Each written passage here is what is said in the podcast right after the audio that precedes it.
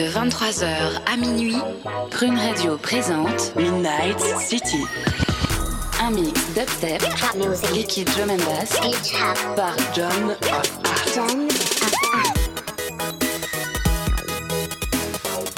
Midnight City. Le meilleur de la bass music.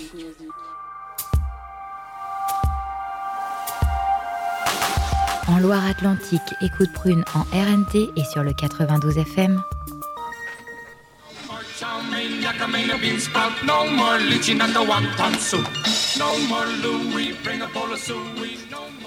Donc quand la lumière est allumée ici, c'est qu'on est en direct. Après là, c'est juste un test. hein. Vos synapses, poussez la porte du labo des savoirs et entrez dans un monde de science et d'expérience. C'est le labo des savoirs.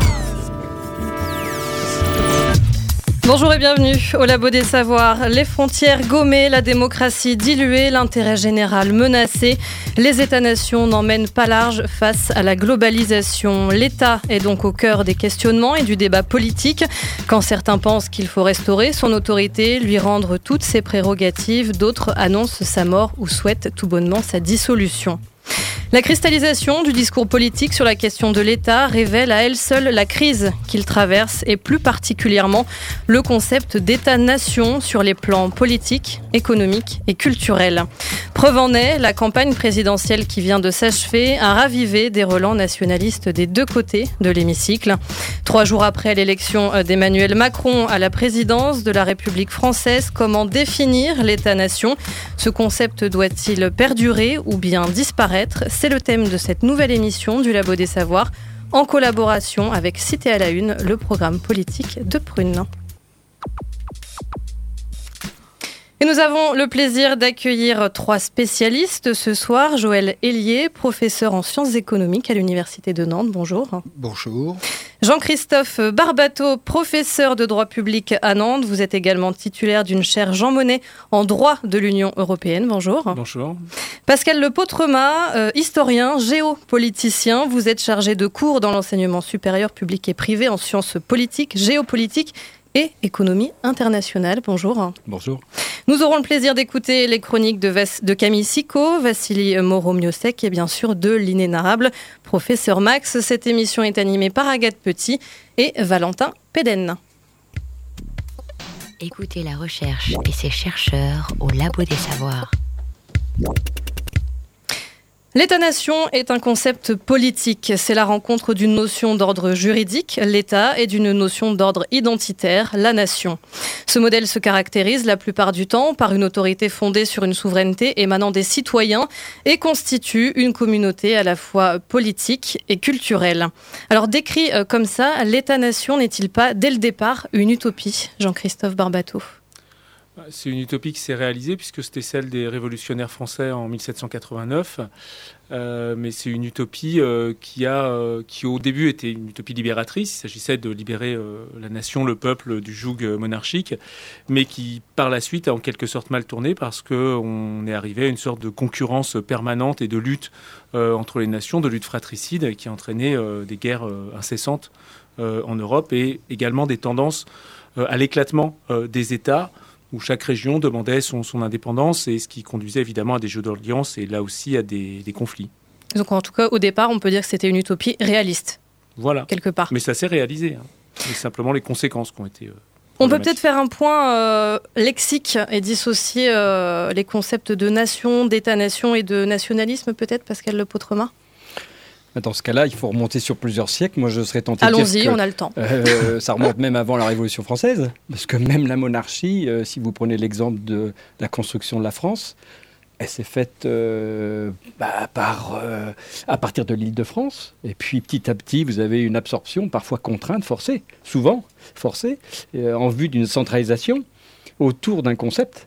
C'est-à-dire, on réunit des gens autour d'une langue. hein, L'ordonnance Villers-Cotterêts, on est en 1539 de mémoire. On impose d'ailleurs le français. Et après, on essaie de créer une culture commune. Enfin, on fédère les gens autour d'un concept. L'État, l'État représenté par le monarque, l'État, euh, le- L'État, c'est moi, hein, Louis XIV.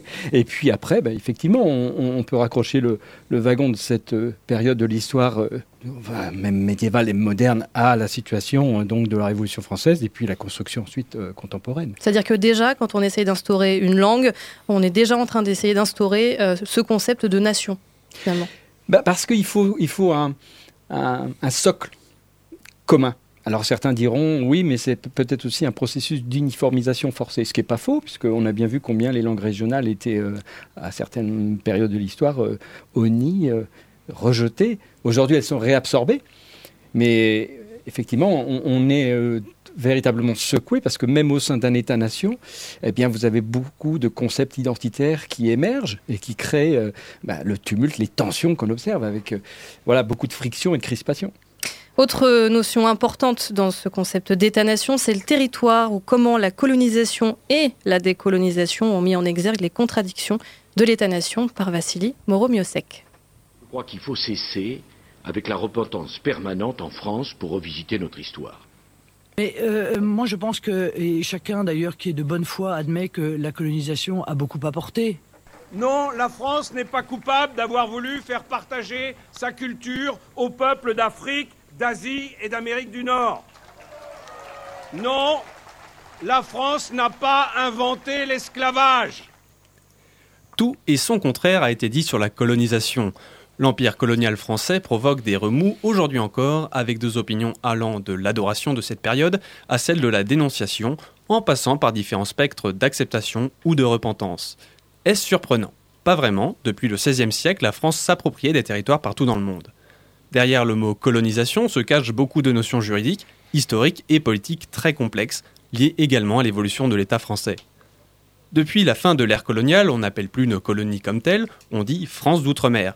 D'ailleurs, ces territoires n'ont plus le statut de colonie, mais de département d'outre-mer, territoire d'outre-mer, etc.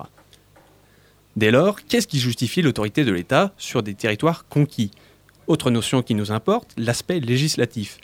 Peut-on revendiquer une république une et indivisible alors que certaines lois ne sont pas les mêmes partout?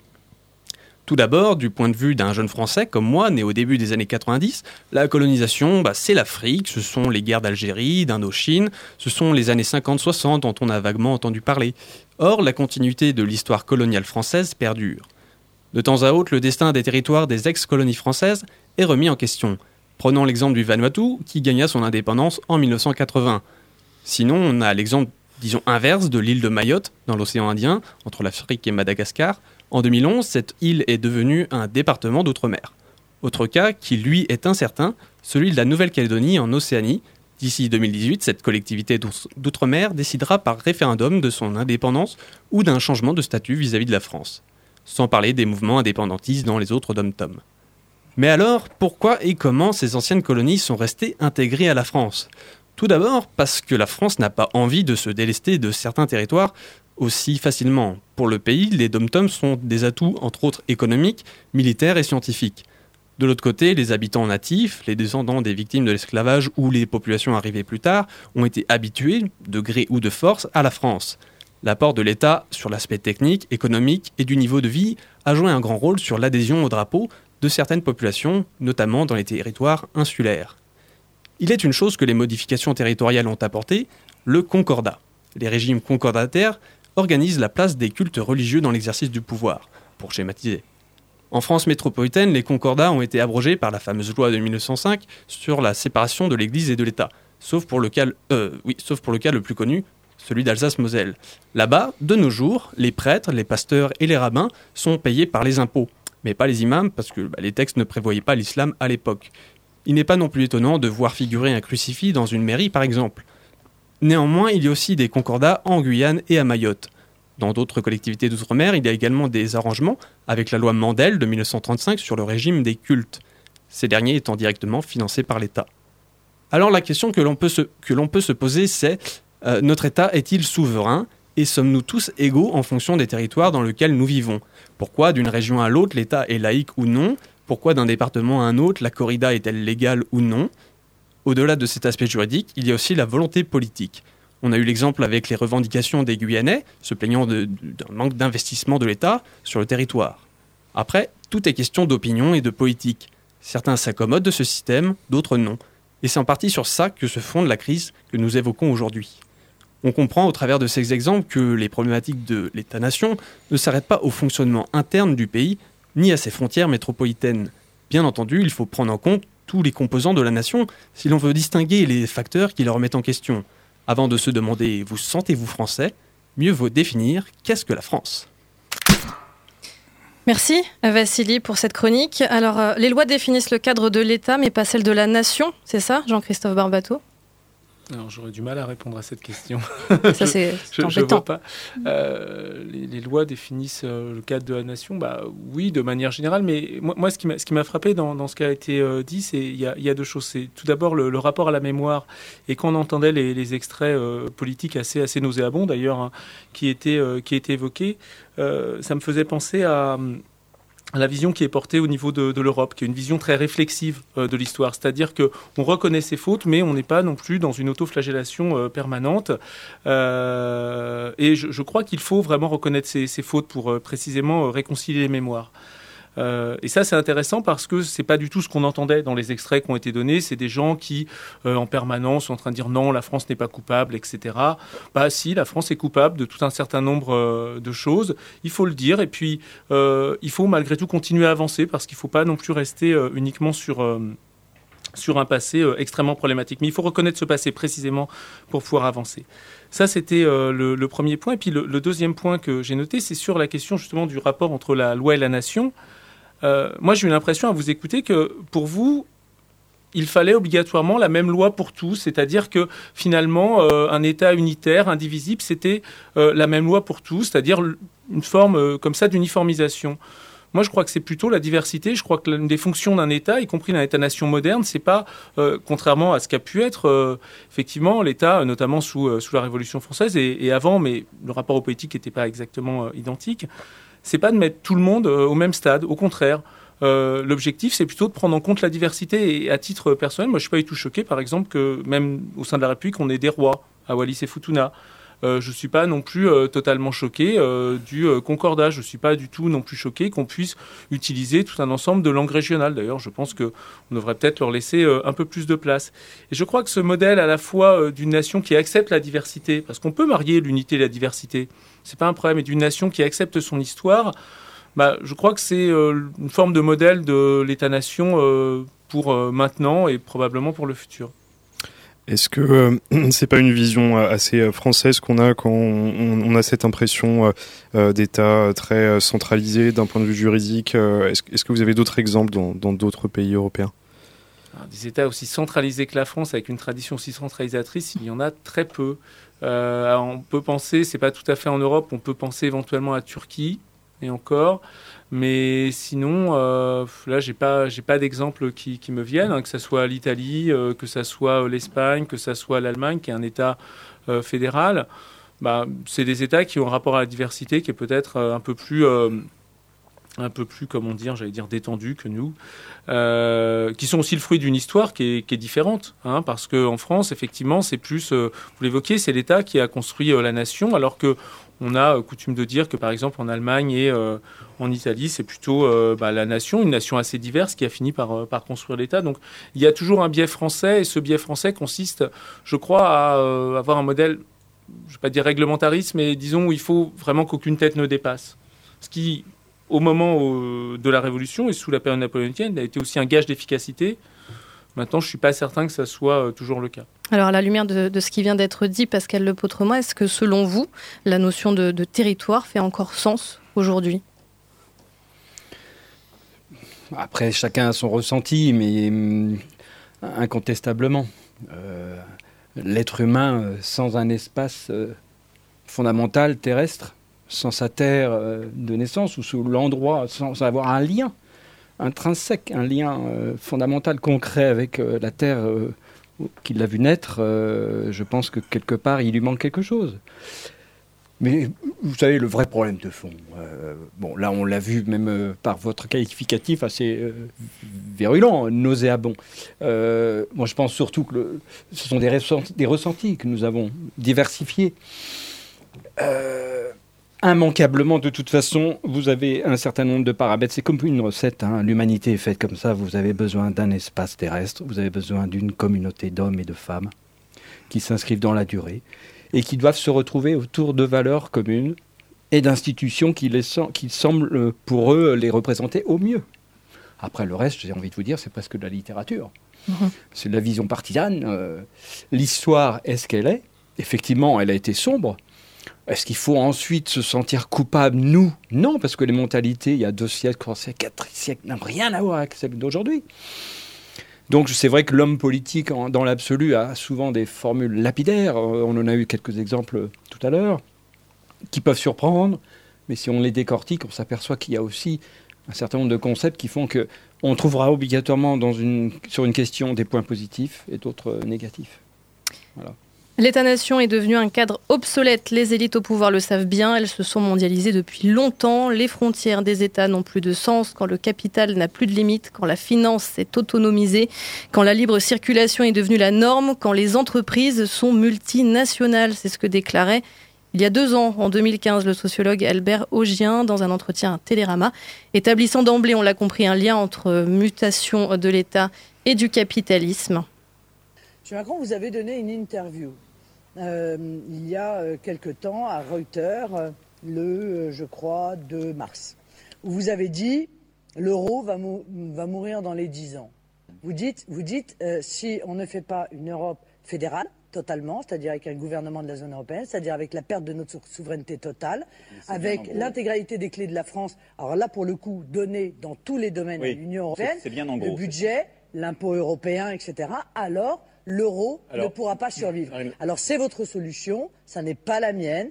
Je crois que ça n'est pas celle des Français que de vouloir ce ce bond en avant euh, fédéraliste qui est presque une forme euh, d'extrémisme hein, euh, Oui. européiste. La France et l'Europe, c'est quoi en 2022 Moi, je vais vous dire, je suis contre tout ce qu'a dit Madame Le Pen. Il y a On plus de compris. nation. On a pu stopper les attaques chinoises parce qu'on a une politique européenne qui s'est réveillée. Moi, je veux une Europe qui va plus vite, une Europe qui protège, qui est moins bureaucratique.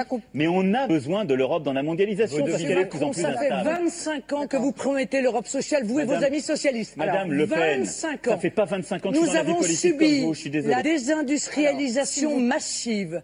Nous avons subi l'effondrement euh, euh, de, euh, nos de nos emplois et les délocalisations euh, massives. Et aujourd'hui, Parce que Monsieur les réformes n'ont pas été l'épargne conduites. des Ça n'est pas l'euro, cela. Les Français l'épargne le des savent. Français est en danger. À cause de l'Europe. cause de votre projet, à madame. cause de l'Europe. plaît. À cause de Car- votre projet. Non, mais c'est très important parce Oui, que ceux qui nous écoutent doivent important. comprendre. Si l'État stratège que je mènerai n'est pas là pour taper du poing sur la table et pour empêcher la loi sur l'union bancaire, qui en cas de défaillance bancaire ira piocher directement dans les comptes en banque des épargnants ainsi que dans la- leur assurance vie, c'est d'ailleurs ce qu'ils ont fait à Chypre. Si ça n'est pas moi qui, avec l'État stratège, dit non, je protégerai l'épargne des Français, quel qu'en soit le prix et quelle que soit la bagarre que je dois mener avec l'Union européenne, alors les Français se feront ponctionner leur épargne. Donc le grand danger aujourd'hui, Monsieur Macron, C'est la soumission à l'Union européenne. faux, et le problème, Monsieur Macron, La vous êtes panique allé... bancaire, quand elle a eu lieu à Chypre, Vous quand êtes elle a eu lieu à Athènes, c'était quoi La menace, c'était la Ayez- menace de la sortie de l'euro. Justement, pourquoi ces cette gens-là se sont battus pour rester dans l'euro? Parce qu'ils avaient Ayez cette peur. correction, Monsieur Macron.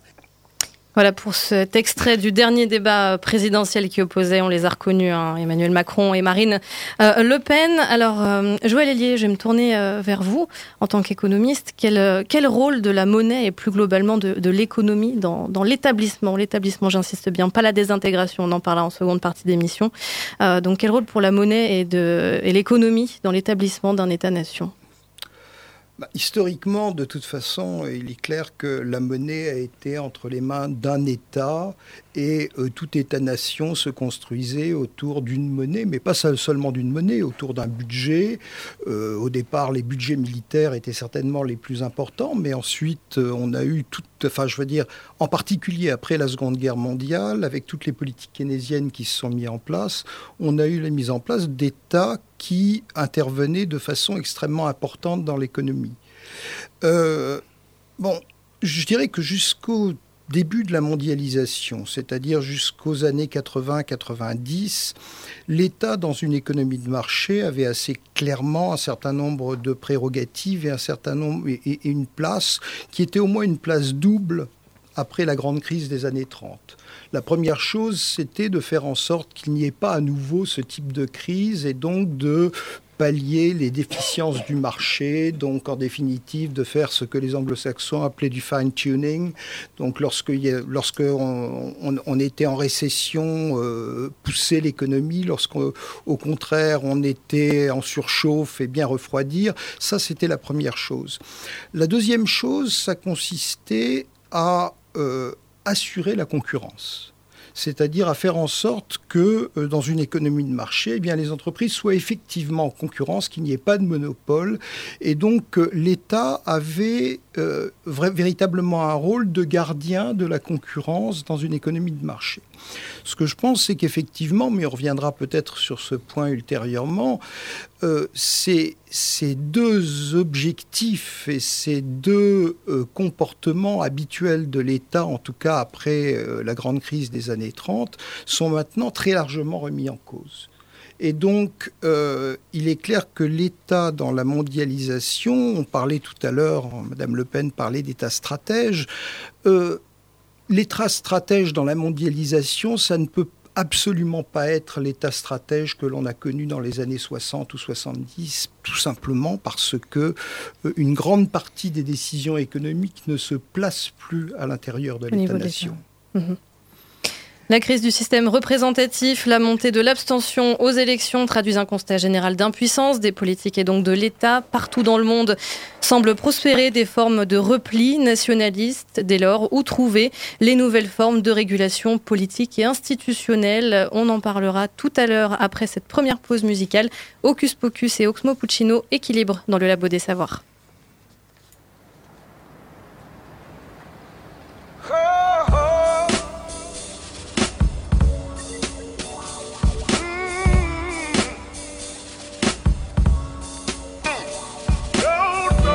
Joue les funambules sur un câble invisible.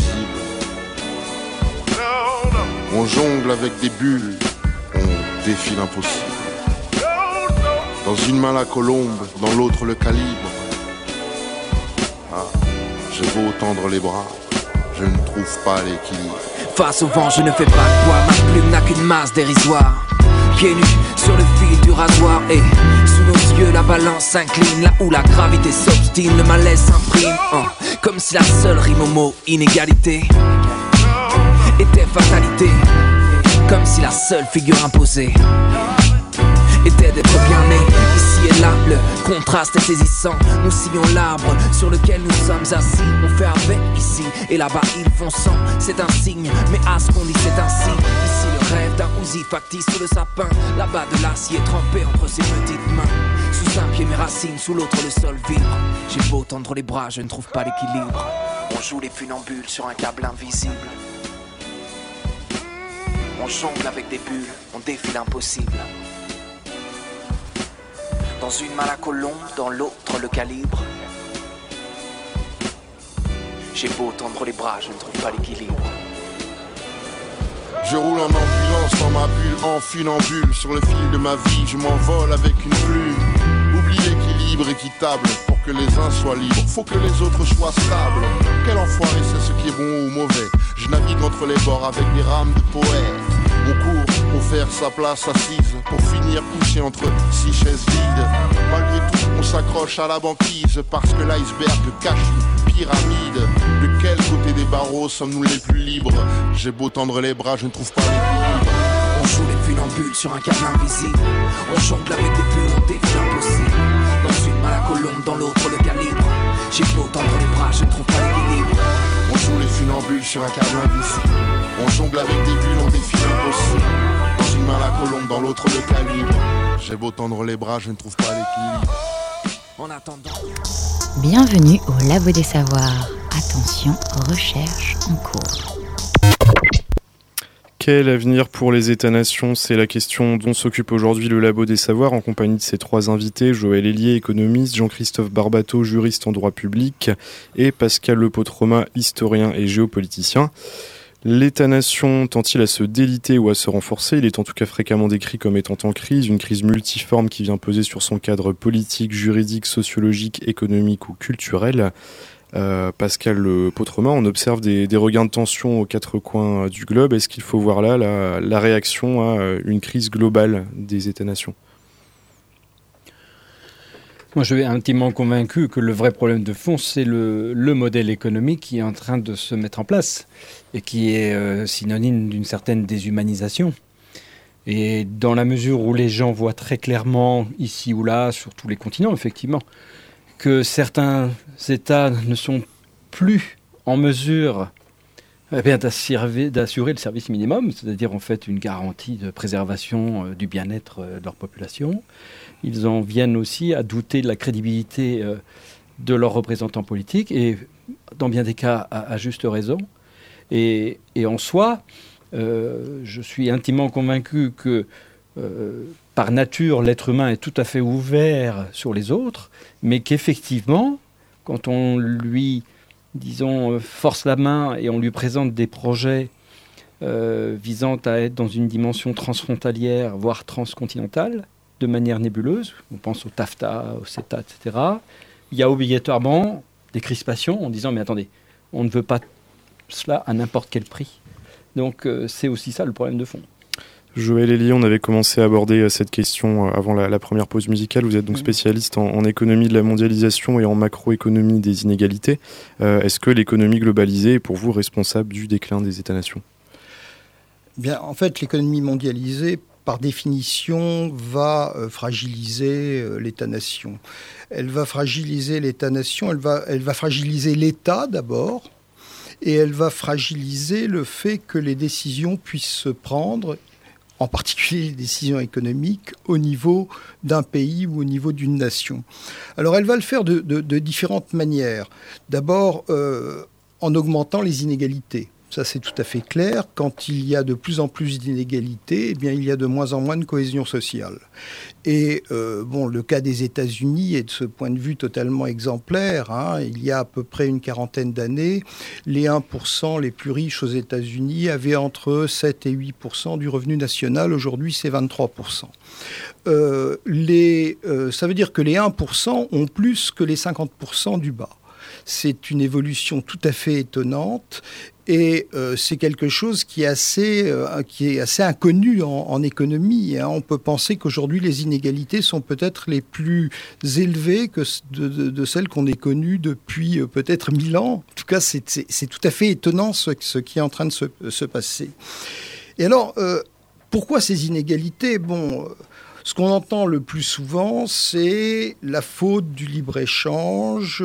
On est euh, concurrencé par un certain nombre de pays qui ont des salaires extrêmement bas, etc.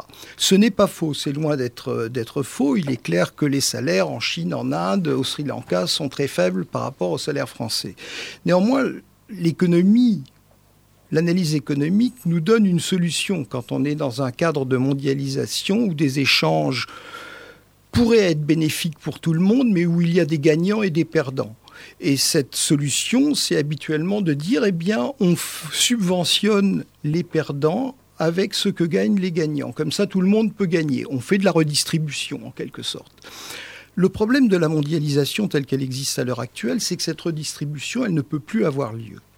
Et elle ne peut plus avoir lieu parce qu'en fait, le problème fondamental de la mondialisation, c'est pas du tout le libre-échange, c'est en fait la mobilité de ce que les économistes appellent les facteurs de production ou les bases fiscales, c'est-à-dire la mobilité de quoi? Du capital, des entreprises, des riches, des talents.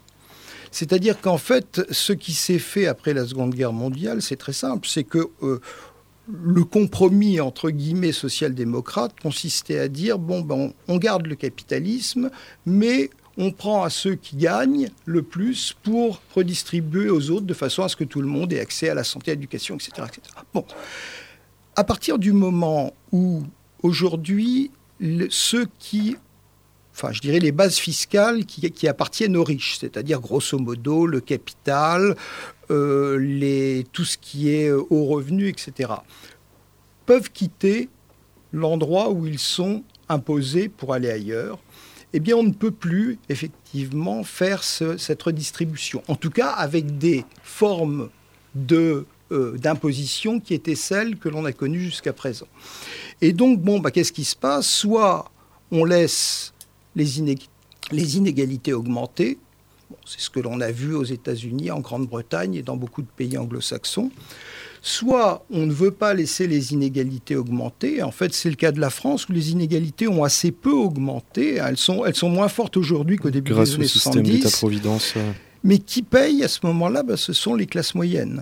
Puisqu'on ne peut pas prendre à ceux du haut, ben, on prend aux classes moyennes. Et donc les classes moyennes, au bout d'un certain temps, bon, ben, elles vont commencer à en avoir un peu marre. Et elles vont dire, oui, mais euh, on ne déjà pas le cas. payer. C'est c'est déjà le cas. Alors, il y a des endroits où c'est plus le cas qu'en France. Mais euh, il est clair que là, on a... euh, Et puis, il y a autre chose, en fait. Mais euh, peut-être qu'on y reviendra ultérieurement. C'est que je pense que la mondialisation, en fait, aboutit à un vrai changement de paradigme économique. Comme je vous le disais tout à l'heure, euh, l'État, normalement, avait pour but, pour vocation, de euh, maintenir la concurrence entre les entreprises. Donc, on pourrait dire, l'État mettait les entreprises en concurrence. Mais on arrive à un système de euh, libre marché euh, où l'État finalement con- continue à se désengager et, et laisse faire un petit peu le, le- le libre jeu de ces marchés. C'est pire que ça. En fait, aujourd'hui, ce sont les entreprises qui mettent les États en concurrence pour échapper à la concurrence. Ce qui, fondamentalement, change les choses. Parce que l'État, les entreprises vont tout simplement dire à l'État, bon, ben nous, on ne veut pas payer pour euh, les dégâts de l'environnement, on ne veut pas payer pour euh, euh, un certain nombre de, coûts liés à l'énergie, etc., etc. Vous nous subventionnez, vous nous permettez de ne pas payer. Si vous ne le faites pas, ben, on ira produire ailleurs et donc vous n'aurez pas de capital chez vous et donc vous appauvrissez. C'est Stiglitz, je crois, qui disait la démocratie aujourd'hui, c'est voter pour qui vous voulez à condition que vous fassiez ce que je veux. Bon, c'est un peu ça le problème. Merci euh, beaucoup Joël Hélier. Euh, Jean-Christophe Barbato, euh, vous êtes donc spécialiste en droit de l'Union européenne. Partout sur le continent, on voit donc ces, discours de rejet des institutions européennes qui se multiplient. On a l'argument d'une dépossession de souveraineté qui est presque toujours avancée. Il est vrai que les États membres ont aujourd'hui une, marge de main-d'œuvre qui est, qui est plus réduite qu'avant. Est-ce qu'on peut encore parler d'État? Alors, moi, ce qui, m'intéresse dans ce qui vient d'être dit aussi dans votre question, c'est la, manière dont on raisonne toujours en termes d'État-nation. Ça, c'est vraiment intéressant parce que j'ai l'impression que c'est ce qui structure à la fois vos questions, votre réponse. Et moi, ça, me pose quand même quelques difficultés, quelques problèmes. Sur, la question de l'inégalité, vous avez raison si on raisonne uniquement euh, au niveau des États-nations, mais si on raisonne d'un point de vue global, le libre-échange, la mondialisation, ça a quand même réussi à faire sortir des millions de personnes de la pauvreté. Prenons le cas de l'Inde. Avec l'Inde, 80 millions de personnes sont sorties de l'extrême pauvreté grâce au libre-échange. Alors, on peut le regretter. Moi, à titre personnel, j'aurais souhaité que ce soit plutôt l'aide au développement, mais finalement, c'est ce qui est arrivé. Alors certes, ça reste relativement inégalitaire, mais des millions de personnes dans le monde sont sorties de l'extrême pauvreté grâce au libre-échange. Et alors, soit on a un raisonnement où on se dit, voilà, on regarde que notre État, et de ce point de vue-là, je vous rejoins, avec quelques nuances, mais globalement, je vous rejoins. Mais si on regarde les choses à l'échelle mondiale, et si on se dit que, bah, par exemple, le fait que des Indiens sortent de la pauvreté, c'est aussi intéressant que euh, de faire sortir des, Français de la pauvreté, mais nous, évidemment, on l'est beaucoup moins que les Indiens, bah, là, on aboutit quand même à une autre vraiment une autre manière de voir les choses qui est, assez intéressante. Et je crois qu'on a tous, mais c'est normal, on, a tous, euh, alors je, crois- que c'était Ulrich Beck qui disait ça, il dit voilà, on est tous atteints par une forme de méthodologie euh, nationale ou nationaliste, pas au sens forcément, euh, si vous voulez, euh, déplaisant du terme, mais on raisonne tous euh, en fonction de notre État. Et ça, ça pose un vrai problème. Sur euh, la seconde, euh, le second aspect de la question, bah, Sur moi, les, je- les compétences oui, euh, réelles des États Et, je- et je crois que là aussi, il faut avoir peut-être une autre manière de voir les choses. C'est-à-dire que effectivement, pour tout un ensemble de compétences, nos États-nations, du moins nos États européens, parce qu'on est des petits États, à mon avis, ce raisonnement ne s'applique pas, par exemple, aux États-Unis, à la Chine, voire même à la Russie. Mais effectivement, sur tout un ensemble d'éléments de compétences, nos États n'ont plus euh, la taille adéquate. Cela dit, euh, ça ne veut pas dire que ces États-nations sont à remiser à la poubelle, pas du tout.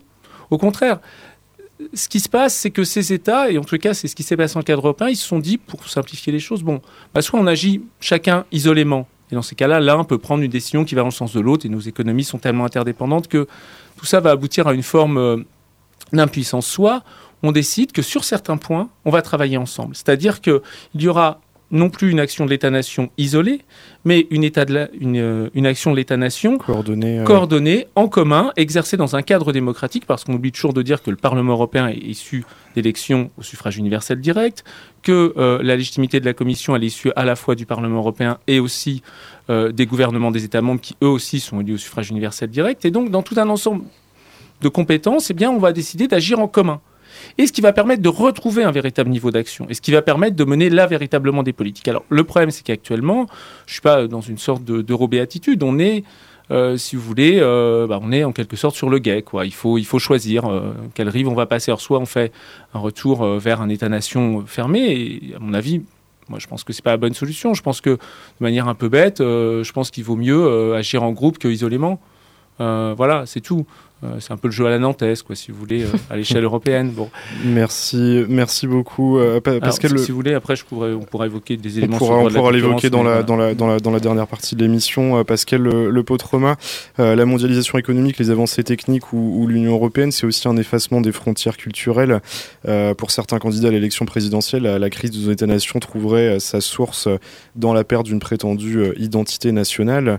Est-ce que nation et identité nationale sont inséparables? Pascal Le Potrema. Oui, non, je réfléchis, je ne vais pas répondre de façon euh, euh, précipitée, parce que, en fait, euh, si vous remettez tout à plat, vous vous rendez compte que personne n'est contre le libéralisme.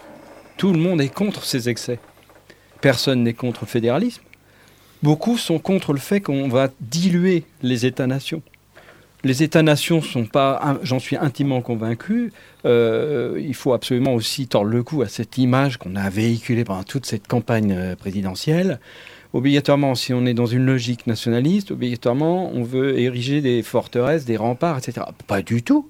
Il y a plein de gens qui sont pour des partenariats commerciaux, culturels, socioculturels avec les pays voisins. Mais c'est devenu un peu un gros mot, hein, c'est vrai. Oui, mhm. alors que ce qu'on demande plus, et les êtres le demandent partout, sur tous les continents, vous citiez l'Inde, etc., ces gens-là, euh, je peux vous dire, à New Delhi, euh, le nationalisme indien, ils l'érigent comme une raison d'être. Ils ne sont pas du tout partants pour se diluer dans la mondialisation. Ils en saluent les effets parce qu'effectivement, il y a un mieux-être euh, pour le commun des mortels en Inde. Mais encore une fois, c'est pas n'importe quel prix. Et regardez qu'ils s'organisent très bien via les BRICS. Bon, cet acronyme assez très réducteur puisqu'il a été créé par Goldman Sachs en 2011, mais il faut bien comprendre que vous avez des États-nations qui veulent s'organiser. Et donc leur identité propre, ils la préservent.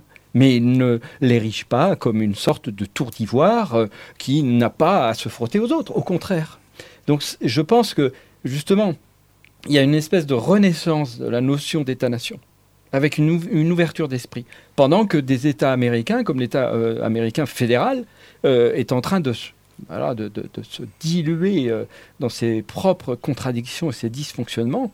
Et effectivement, je rejoins ce qui a été dit à l'instant, je pense que l'Europe a un formidable défi qui se présente à elle, c'est reconsolider ce qui aurait dû être fait dans un premier temps, c'est-à-dire sa construction politique, en respectant plus les États-nations et en mettant aussi, euh, je dirais, euh, un peu plus de fluidité dans les démarches et directives européennes qui ont été plus synonymes d'une espèce de, technocratie, euh, euh, un millefeuille qui a absolument asphyxié nombre d'entreprises, euh, TPE, PME, etc.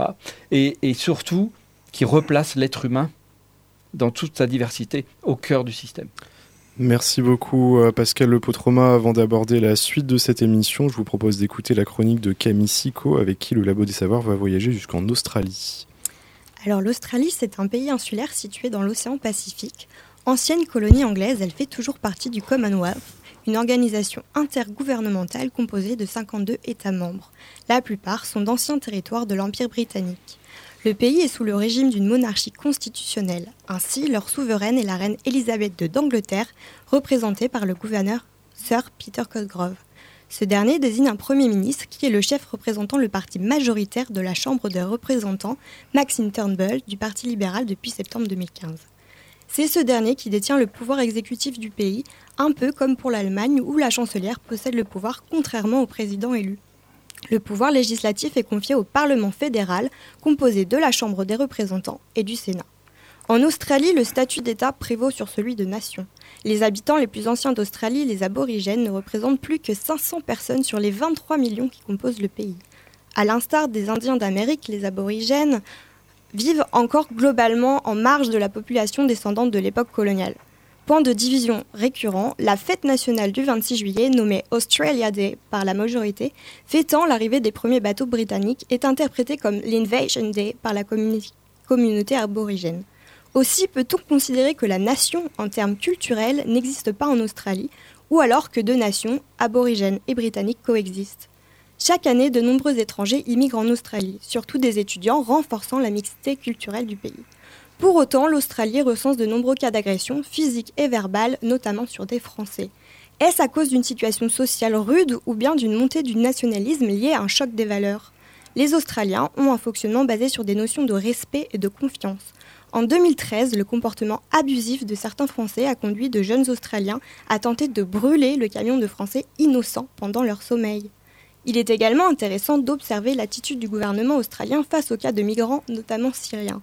La technique est relativement simple, refouler les bateaux de réfugiés arrivant sur le continent pour les rediriger vers les îles pauvres du Pacifique auxquelles ils accordent une subvention en échange.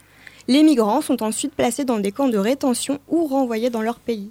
La campagne de communication de 2013, 2013 s'intitulait Impossible, vous ne ferez pas de l'Australie votre maison, votre pays et a fait polémique. Il est difficile là encore de déterminer s'il s'agit purement de nationalisme extrême ou d'une volonté de s'exonérer d'un problème d'ordre mondial. Mais cela renvoie les Australiens à leur propre histoire fondée sur l'immigration. Comme aux États-Unis, ce sont les vagues migratoires européennes qui ont bâti la nation australienne. Pourquoi cette nation intrinsèquement multiculturelle ne parvient pas à donner l'exemple en termes d'intégration et d'accueil? Peut-être parce qu'elle ne s'est jamais vraiment détachée de l'Empire britannique, dont elle appelait encore le régime politique. Merci beaucoup euh, Camille Sico euh, et donc c'était bien 500 000 aborigènes et, euh, non et non 500. on est de retour sur le plateau du Labo des Savoirs parce que le protrement, le potrement on vient de l'entendre dans la chronique de, de Camille Sico, un État multiculturel comme l'Australie est en proie à des tensions entre différents groupes, entre différents nationalismes. Est-ce que ce type de crise n'est pas inhérent au concept d'État-nation? Non, je pense que ça va aussi euh, de pair avec une situation internationale extrêmement anxiogène. Des mutations environnementales comme on n'en a jamais vu depuis que l'humanité existe, avec une accélération du réchauffement planétaire, des dégradations extraordinaires des environnements naturels, euh, de corail, la barrière de corail pardon, qui est en train de disparaître. Euh, voilà. Et obligatoirement, ça va cristalliser des passions et euh, ce sentiment en fait euh, intrinsèque de chaque individu de se sentir finalement agressé, même au quotidien, par des gens qui viennent, effectivement, qui sont parfois dans une détresse euh, environnementale, qui sont des réfugiés environnementaux, des réfugiés économiques, des réfugiés politiques, mais qu'on est incapable de toute façon arithmétiquement d'absorber et d'intégrer sereinement. vous savez, rien qu'en Europe, et on en parle depuis 10-15 euh, ans, facile. Euh, je me souviens de chiffres qui disaient qu'en 2050, on, verrait peut-être arriver entre 60 et 70 millions de personnes aux portes de l'Europe, sortant de pays en crise. Bon, on voit très clairement que ce sera impossible de satisfaire leurs besoins. Pourtant, louable euh, et qu'il faut absolument prendre en compte. Mais là, on voyez, vous voyez bien que la boucle est bouclée. Vous avez les mêmes qui disent mais c'est formidable la mondialisation, l'économie, euh, euh, chèque en blanc pour les multinationales, mais ce sont ces mêmes grandes multinationales qui depuis le 19e siècle ont précipité euh, le chaos économique, environnemental dans lequel nous sommes aujourd'hui. On ne peut pas le nier. Au-delà de cet état des lieux, il reste à imaginer pour demain le futur de nos États-nations. C'est le thème qu'on abordera dans la troisième partie du Labo des Savoirs, juste après une courte pause musicale. On écoute Tam Tam de l'Afrique d'Ayam.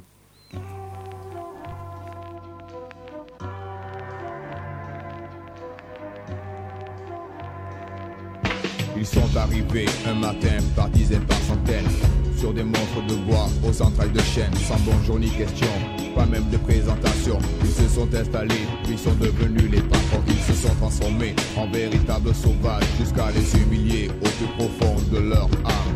Enfants battus, vieillards tués, mutilés Femmes salies, insultées et déshonorées Impuissants, les hommes enchaînés, subissaient les douloureuses lamentations de leur peuple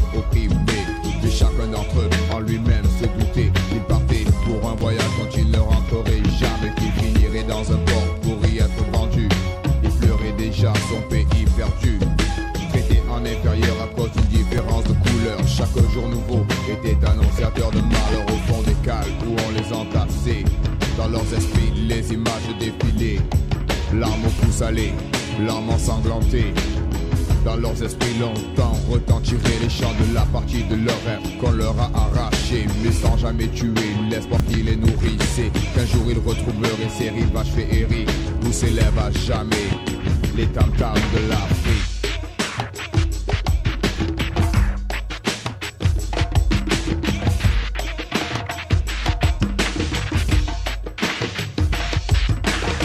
Sur une estrade, groupé comme du bétail, jeté de droite à gauche tel des de paille. Ils leur ont inculqué que leur couleur était un crime, ils leur ont tout volé jusqu'à leurs secrets les plus intimes. Piller leur culture, brûler leurs racines de l'Afrique du Sud jusqu'aux rives du Nil. Et à présent pavoisent les usurpateurs, ceux qui ont un bloc de granit à la place du cœur.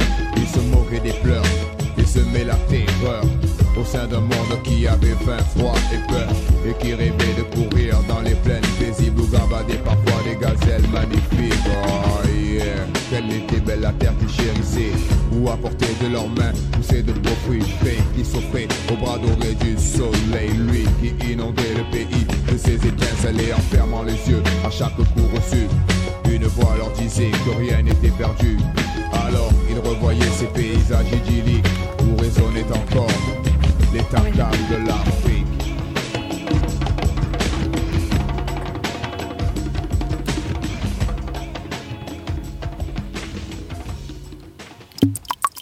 Vous cherchez la science? Ne quittez pas, ne quittez pas, ne quittez pas. Il est urgent de sortir de cet imaginaire des années 60, arrimé à une territorialité encadrée par des frontières. On voit bien que les questions liées au terrorisme, au développement économique, aux questions financières ne sont pas assignables à un lieu. Elles portent une part de localité, c'est vrai, mais en interdépendance avec la globalité. Pour Marc Abélès, auteur du livre intitulé Penser au-delà de l'État, il y a urgence. L'État est-il un rempart contre les excès du néolibéralisme? La voilà la question qui fâche et divise. Certains soutiennent que le cadre national est le seul qui donne prise parce qu'il y a encore un État qui peut agir. D'autres défendent la nécessité d'une action solidaire internationale impérative face aux pouvoirs économiques et financiers eux-mêmes internationalisés. Ce sont des idées qu'on a bien entendu tout au long de cette émission. Au regard de l'histoire, finalement, l'État-nation est une idée relativement jeune. Euh, est-ce que cela euh, consolide sa légitimité ou bien au contraire, est-ce que ça la rend plus fragile, Jean-Christophe Barbato? Moi, je ne raisonnerai pas en termes de jeunesse ou de, vieillesse, mais je raisonnerai en termes de pertinence. C'est-à-dire qu'au moment où, euh, effectivement, les États-nations modernes se, se, mettent en place, c'était un échelon d'action qui, était qui était pertinent. Euh, les interdépendances économiques existaient, certes, mais elles n'étaient pas non plus euh, aussi fortes que, maintenant. Euh, la capacité à agir sur un territoire, finalement, ne pouvait pas aller véritablement au-delà de, de, certains, d'une taille à peu près équivalente à celle de la France, du Royaume-Uni. On voyait, les Russes avaient par exemple beaucoup de problèmes. Bref, à l'époque, c'était un échelon d'action véritablement pertinent. Et maintenant, sur tout un ensemble d'éléments, ça ne l'est plus. La question, c'est comment est-ce qu'on récupère le politique à un autre échelon? Et de ce point de vue-là, moi, je pense que même si les choses euh, sont appelées à évoluer, euh, la construction européenne représente cette possibilité. C'est-à-dire comment est-ce qu'on va déjà organiser une démocratie à l'échelon euh, plurinational, avec les difficultés que ça suppose, notamment de sentiments d'incarnation, de sentiments de représentation, etc. Parce que sur le papier, c'est très démocratique. Hein, ce papier, Parlement européen élu au suffrage universel direct. Et euh, donc, moi, je pense qu'il faut euh, maintenant se dire que sur tout un ensemble de plans, pas sur tous, loin s'en faut, parce que l'État-nation doit subsister. D'ailleurs, l'Union européenne, les objectifs de l'Union européenne, c'est d'assurer la pérennité des États en son sein. Eh bien, sur tout un ensemble d'éléments, si on va avoir une action qui soit réellement de gauche ou de droite, hein, suivant euh, bien entendu son, son, opinion, eh bien, il faut agir à un échelon plus important, en tous les cas pour des États comme euh, comme les États-nations européens. Et donc je crois que l'État-nation n'est pas complètement dépassé, mais doit se transformer et doit également agir dans un cadre, je disais tout à l'heure, qui n'est plus uniquement un cadre solitaire, mais un cadre commun, euh, comme l'Union européenne par exemple. Ça fait partie des différents leviers euh, à actionner. Parler de l'État-nation le jour du 77e anniversaire de l'offensive nazie sur les Ardennes, quel timing, m'a-t-il dit en me rendant sa chronique hier. C'est l'heure d'entendre l'humeur de professeur Max.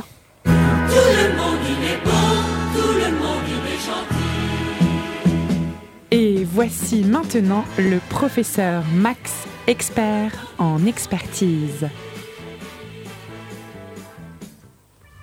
Vivre en couple, c'est régler à deux des problèmes que l'on n'aurait jamais eu tout seul, aimé à dire Sacha Guitry, un des pères fondateurs de l'humour français. Alors que penser de cette Europe des 27 Selon la Déclaration des droits de l'homme et du citoyen du 26 août 1789, en son article 3, le principe de toute souveraineté réside essentiellement dans la nation. Et c'est là que le bas blesse, puisque depuis 60 ans, l'Europe est basée sur la destruction des États et l'effacement des peuples. Jean Monnet, le petit père de l'Europe et fossoyeur de la nation France, définissait sa vision comme les États-Unis d'Europe. Finalement, on est loin d'Hollywood. hein. Ce machin, comme disait De Gaulle, nous a apporté une administration digne de l'Union soviétique avec l'ultralibéralisme de George W. Bush. Une poignée de technocrates inconnus plus ou moins corrompus, la Commission européenne décide du sort de 500 millions d'Européens sans soucier de leur avis. Oh écoutez, c'est plus pratique techniquement, avouez qu'on gagne du temps. Et puis de toute façon, si vous n'êtes pas d'accord avec le projet européen, c'est que vous êtes un néo-nazi. Nah. Il faut croire que le fascisme, ça passe beaucoup mieux avec un drapeau européen. Écoutez cette manie qu'ils ont de mettre des étoiles jaunes partout sur un fond bleu marine en plus. C'est louche quand même. Je trouve ça très joli, moi, le drapeau européen, affirmait la mère Merkel, qui a toujours eu en tête cette citation d'Attila. Le malheur des uns fait le bonheur des autres. Je n'ai que 5 minutes, attention. Donc, Jean Monnet était un con. Pour vous dire le niveau du personnage, en juin 40, alors que l'effondrement de la France était imminent, Jean Monnet eut une idée. Il proposa, pour éviter à la France d'être absorbée par l'Allemagne, eh bien, de la fusionner avec le Royaume-Uni. Une seule armée et un seul parlement à Londres. Dans, dans les deux cas, la France disparaissait. Vous voyez le niveau. Tu t'es foulé la cheville droite, tiens, v'là un marteau, éclate-toi le genou gauche, ça annulera la douleur. Jean Monnet l'a vraiment dit, hein. je l'ai vu ça dans un documentaire d'Arte, donc euh, Arte quand même c'est la seule chaîne- Voilà, c'est la- c'est du sérieux, quoi. Je veux dire, c'est la seule chaîne au monde où quand on ne parle pas de la Seconde Guerre mondiale, c'est qu'on parle des années 30. Le nationalisme, c'est la guerre, disait Mitterrand. Attention, pas d'amalgame. Je ne parle pas de Daniel, l'épouse groupie du tyran Fidel Castro, ni de Jean-Christophe, le fils condamné pour trafic d'armes en Afrique lors de l'Angola Gate. Non, je parle de François Mitterrand, celui qui était à Vichy sous l'occupation et serrait la main du maréchal Pétain. L'ami intime de René Bousquet, le chef de la police de Vichy, jusqu'à sa mort en 1992. François Mitterrand, un irréprochable humaniste pro-Europe. Bon, moi, j'irais pas jusqu'à dire que sans Hitler, on n'aurait jamais eu ces grands moments de rire tels que la grande vadrouille où Papy fait la résistance. et que vous étiez bien content euh, d'être en repos lundi dernier 8 mai. Mais je vous ferai remarquer que l'amitié entre la France et le Royaume-Uni date de 1904 sous le nom de l'entente cordiale, soit plus de 50 ans avant l'Union européenne. La France et le Royaume-Uni, frères ennemis de ont fait la paix tout seuls comme des grands. Selon Attali, Jacques a dit il faut un nouvel ordre mondial. Entre parenthèses, les nazis parlaient d'ordre nouveau. Avec un gouvernement mondial et l'humanité tout entière doit se métisser. Il faut ouvrir les frontières, abandonner toute souveraineté, tout sacrifier à un pouvoir supranational pour pouvoir exporter. Qu'est-ce que c'est que ces conneries? Mais qu'est-ce qu'il croit le soutien de Macron là? Que lorsqu'il achète son pain, il a, un droit de, il a un droit de cuissage sur la vendeuse? Mais va métisser ta mère Excusez-moi. Et comment ils font les Chinois? Comment ils font Eh bien, depuis 40 ans, ils nous ont dit si vous voulez vendre chez nous, eh bien, fabriquez chez nous et donnez-nous votre technologie, chien d'impérialiste. On a donc sacrifié notre industrie textile pour leur vendre des Airbus. Et ben, vous savez quoi? Maintenant, ils se mettent à fabriquer eux-mêmes des avions. Ça vient de sortir cette année. Oh, bon, on va leur vendre quoi ensuite? Nos organes? Je veux pas le savoir. Je veux pas le savoir. On va me dire Oh, mais la Chine, c'est un très grand pays. La France, c'est petit. C'est pas pareil. Ah bon Et la Corée du Sud? C'est pas grand. Et pourtant, ils exportent. Samsung, Daewoo, LG, les Coréens du Sud possédaient même les chantiers navals de Saint-Nazaire il y a quelques jours encore. Et vous croyez que la Corée du Sud a offert grand ses frontières, a tout cédé, a effacé son État? La Corée du Sud possède la frontière la plus militarisée du monde. 1 200 000 soldats qui se font face sur une frontière, que dis-je, un champ de mine d'un million de détonateurs. Tout ça pour affronter le dernier régime stalinien. C'est plus une frontière, mais une faille spatio-temporelle. Seulement voilà. En France, on a un gros problème identitaire. Si tu aimes ton pays, il y a toujours un anarcho-écolo-socialo-communiste pour te traiter de raciste. La preuve, en ce moment même, il y a sur le mur de l'immeuble de Prune Radio une affiche de la Confédération anarchiste, appelant à soutenir les révolutionnaires du Kurdistan. On y voit écrit en gros contre tous les États. Ah, bien vu les mecs. Euh, au fait, les Kurdes, ils combattent pour l'établissement d'un État kurde. Tiens, j'ai une anecdote. En 2006, je, me rend- je rendais visite à mon client, euh, l'Union des coopératives viticoles de Tunisie. En parlant de ça, euh, de patriotisme et tout, le directeur marketing Maher Toumi me dit alors Mais franchement, vous n'êtes pas assez nationaliste en France. C'est normal de sélectionner qui entre chez vous. Bah, vous savez quoi? Heureusement qu'il y a des Arabes musulmans pour nous rappeler qu'être français en France, ça n'est pas un crime. Bonsoir. Merci beaucoup, professeur Max. Euh, Jean-Christophe Barbato, je vais vous demander une réaction quand même. Pour Jean Monnet. Ouais, je, je- je- je pense, je pense que le professeur Max euh, et, et marche probablement au FN. Euh, Oh, mais fait- c'est- de l'humour. Oui, oui, mais fait- attention, moi je suis, euh, je suis le symbole d'Erasmus. Je suis un étudiant de l'an 2000 d'Erasmus. Je suis même la première génération de Bac plus 4 du troisième millénaire à Nantes. Ah, bah, ch- ch- cher professeur Marx, il semblerait Plus que ça vous six ans de commercial export. hein. Il semblerait que ça vous ait pas tellement réussi Erasmus. Bon, après tout, il peut, peut y avoir. Au contraire, au contraire, mais là, on entre dans des choses Non, un peu plus coquines, qui ne sont pas le thème. Plus, plus, plus sérieusement, là, où votre rubrique était, était assez talenteuse, euh, je trouvais que ouais. c'était un véritable résumé de, de- de la pensée FN. Du coup, c'est pour ça que je, vous- je vous ai un peu titillé Oh, là-dessus. Euh, parce qu'on on avait quand même beaucoup de choses sur. euh, voilà, l'Union souhaite la mort des nations, pas du tout. euh, c'est plutôt l'inverse. L'Union, c'est quelque chose qui permet justement aux nations de continuer à perdurer. Euh, sur euh, la Commission européenne qui décide, bah, la Commission européenne elle a quasiment qu'un pouvoir de décision. Ce qui décide, c'est le Parlement européen et le Conseil. La Commission, elle se contente de proposer des textes. Euh, voilà. Après, Jean Monnet n'a pas eu que des très bonnes idées. euh, je, vous- l'accorde, hein, probablement parce que il avait bu euh, beaucoup du, du cognac qui vendait, qui est d'ailleurs très qualitatif. Mais il a quand même eu quelques excellentes idées qui nous ont permis d'éviter à la fois d'avoir la guerre pendant plus de plus de 60 ans, qui nous ont assuré une prospérité retrouvée, parce qu'il faut se rappeler dans quel état était l'Europe lorsque on a commencé à justement à construire euh, les premières euh, les premières communautés. Euh, et bon, on peut aussi évoquer la question de l'agriculture. On n'avait même pas d'autosuffisance alimentaire. Enfin, bref, moi, si vous voulez, j'ai tendance à croire que, contrairement à ce que, ce que vous indiquez, euh, d'une part, euh, l'Europe renforce les États, c'est un multiplicateur de puissance pour les États. Ensuite, on n'est pas du tout ouvert à tout vent, contrairement à ce que vous pensez. Il y a une politique commerciale euh, commune au niveau de l'Europe qui est assez performante. On pouvait rappeler, par exemple, ce qui s'était passé par rapport à Emmanuel Macron évoqué, mais il n'y a pas que ça, par rapport à l'acier chinois, les sanctions envers les Russes, etc. Moi, je crois qu'il il y a toute une sorte de petite musique comme ça qui consiste tout le temps à dire, bah voilà, alors l'Europe n'est pas démocratique. Bon, alors moi, ça m'interroge. Ensuite, c'est la Commission qui décide, bah, c'est factuellement faux. Euh, L'Union européenne veut la fin des États. Bah, L'Union européenne respecte la diversité culturelle, respecte l'identité nationale des États. Bon, moi, j'ai fait 600 pages là-dessus, c'est mon sujet de thèse, donc je, peux avoir quelques prétentions, euh, sans vouloir utiliser d'un argument d'autorité, à avoir quand même une expertise sur, euh, sur la question. Et au contraire, l'Union européenne, elle nous permet d'agir. Elle nous permet d'agir. Et je crois qu'il faut se féliciter d'avoir réussi à construire à la fois un espace de démocratie à l'échelle à l'échelle plurinationale, et puis également un espace euh, de paix, euh, de prospérité, puis surtout un espace qui euh, propage, alors pas toujours, hein, parce qu'il y a la réelle politique malheureusement, mais qui propage quand même des valeurs qui sont celles de la démocratie, du respect des, droits de l'homme, qui aussi véhicule quand même un respect du droit de l'environnement, parce que la plupart de nos normes en droit de l'environnement viennent de l'Europe, qui a aussi fait énormément pour l'égalité homme-femme, bref, qui quand même, sans bien entendu que ça soit parfait, il y a de nombreuses critiques qu'on peut évoquer, mais je, crois quand même, si on se compare par rapport à toutes les autres zones du monde, euh, on n'a vraiment pas à rougir. Que ça soit sur le plan de la prospérité, on est la zone la plus riche du monde, que ça soit sur le plan des droits fondamentaux, même si bien entendu il y a tout un ensemble de problèmes, euh, on est quand même la zone dans laquelle ils sont le plus protégés. Sur la question environnementale, bon bah voilà, c'est nous qui avons euh, quand même initié tout un ensemble de processus qui permettent la protection de l'environnement.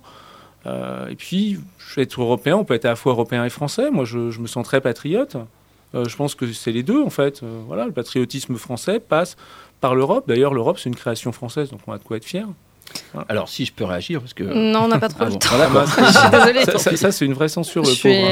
euh, ouais. Bon, bah, très rapidement, en une phrase alors, parce qu'on est en retard. Euh, oui, donc euh, si le, vous dites que le- le- l'Europe nous, nous a protégés, alors expliquez-moi comment se fait de la Chine, comment se fait-il que 75% des produits aujourd'hui sont made in China? L'idée de base était bonne, effectivement, peser, s'unir pour peser et faire face aux destinations du monde. Ça, c'était très bien, mais de plus en plus, on voit bien que l'Europe démocratique, je suis désolé, mais quand il y a le référendum de 2005 qui n'est absolument pas pris en compte pour l'Irlande, le peuple hollandais et le peuple français, donc il y a quand même. euh, Je pourrais avoir un droit de réponse ou pas Allez, on va, on va aller, la on va bouche, aller un petit peu, on va aller un On petit peu trop vite. de, si voulez, je- de Châteauroux, hein, le- qui est la plateforme d'entrée euh, des, des, des Ancienne, investisseurs plus grande chinois. base américaine. Ouais. euh, Je, je- je- je vais le faire très vite, pas mais on, est quand même la première économie mondiale et on, on- on le reste quand même Avec assez un taux de croissance dérisoire Ensuite, par rapport au bah, reste du monde. Oui, enfin, ils ont quand même du retard. Et ensuite, sur la question du, du référendum, ça, c'est toujours le, le grand truc qu'on nous dit, mais euh, le traité constitutionnel n'a pas n'est pas entré en valeur, ce qu'on n'est pas entré en vigueur. Ce qu'on a mis en place, ce qu'on a continué à mettre en place, c'est le traité de Nice qui existait avant traité de Nice a continué à perdurer. Ensuite, on a fait un traité qui s'appelle le traité de Lisbonne, dans lequel on évacue toute la dimension constitutionnelle. Et ce qu'on reprend à quelques aménagements près, c'est pas le traité constitutionnel, c'est le traité de Nice. Et donc, il y, a toujours cette espèce de logique qui dit voilà, on nous a volé la démocratie, etc. On n'a pas respecté la parole du peuple français. Mais pardon, il y a quand même une différence entre une constitution européenne et un simple traité. Moi, ça me paraît complètement fou. Et à ça, on peut quand même ajouter que euh, dans son programme, euh, Nicolas Sarkozy euh, avait quand même précisé qu'il allait adopter ce traité. Les gens ont revoté entre-temps. Donc, moi, je, on peut toujours discuter de ça à libitum, mais moi, je trouve que l'argument consistant à dire, bah voilà, l'Europe ne respecte pas la démocratie, en prenant l'exemple du traité constitutionnel, je trouve ça, à mon avis, relativement faux. Et puis, c'est quand même jeter un peu le bébé avec l'eau du bain, parce que euh, le Parlement européen, c'est pas démocratique. Avoir établi la première démocratie entre plusieurs États, entre plusieurs nations, c'est pas quelque chose d'impressionnant. On est les seuls au monde à avoir fait ça, les seuls. Alors quand on dit que c'est pas démocratique, moi j'ai un peu de mal. On va s'arrêter là pour ce débat, euh, somme toute très intéressant. Vous parlez de nécessité d'action coordonnée, plus de multilatéralisme. On peut résumer votre euh, votre pensée un petit peu comme ça, euh, plus de refonte des institutions, plus de citoyenneté. Est-ce qu'on peut résumer en disant que c'est ça les leviers principaux qu'on puisse actionner aujourd'hui? Très rapidement, Pascal Le Potremin oui, et puis, puis je dirais prise, plus de responsabilité collective, parce qu'il y a bien un point sur lequel l'Europe échoue complètement, c'est la politique de défense commune.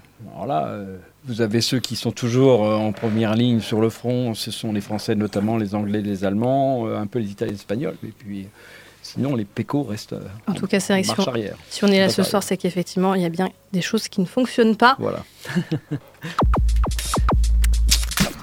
Forme politique privilégiée depuis deux siècles, le concept d'État-nation semble aujourd'hui connaître une crise de sens et de légitimité. L'État peut-il se réinventer alors que de nouvelles formes de démocratie essaiment aux quatre coins du globe? La nation va-t-elle continuer à définir notre identité alors que les avancées techniques nous ouvrent au multiculturalisme? Si elle est critiquée de toutes parts, l'Union européenne est au fondement d'un objet politique innovant qui vient dépasser l'État-nation et qui, avec l'élection d'Emmanuel Macron, semble pour l'instant à l'abri du repli nationaliste.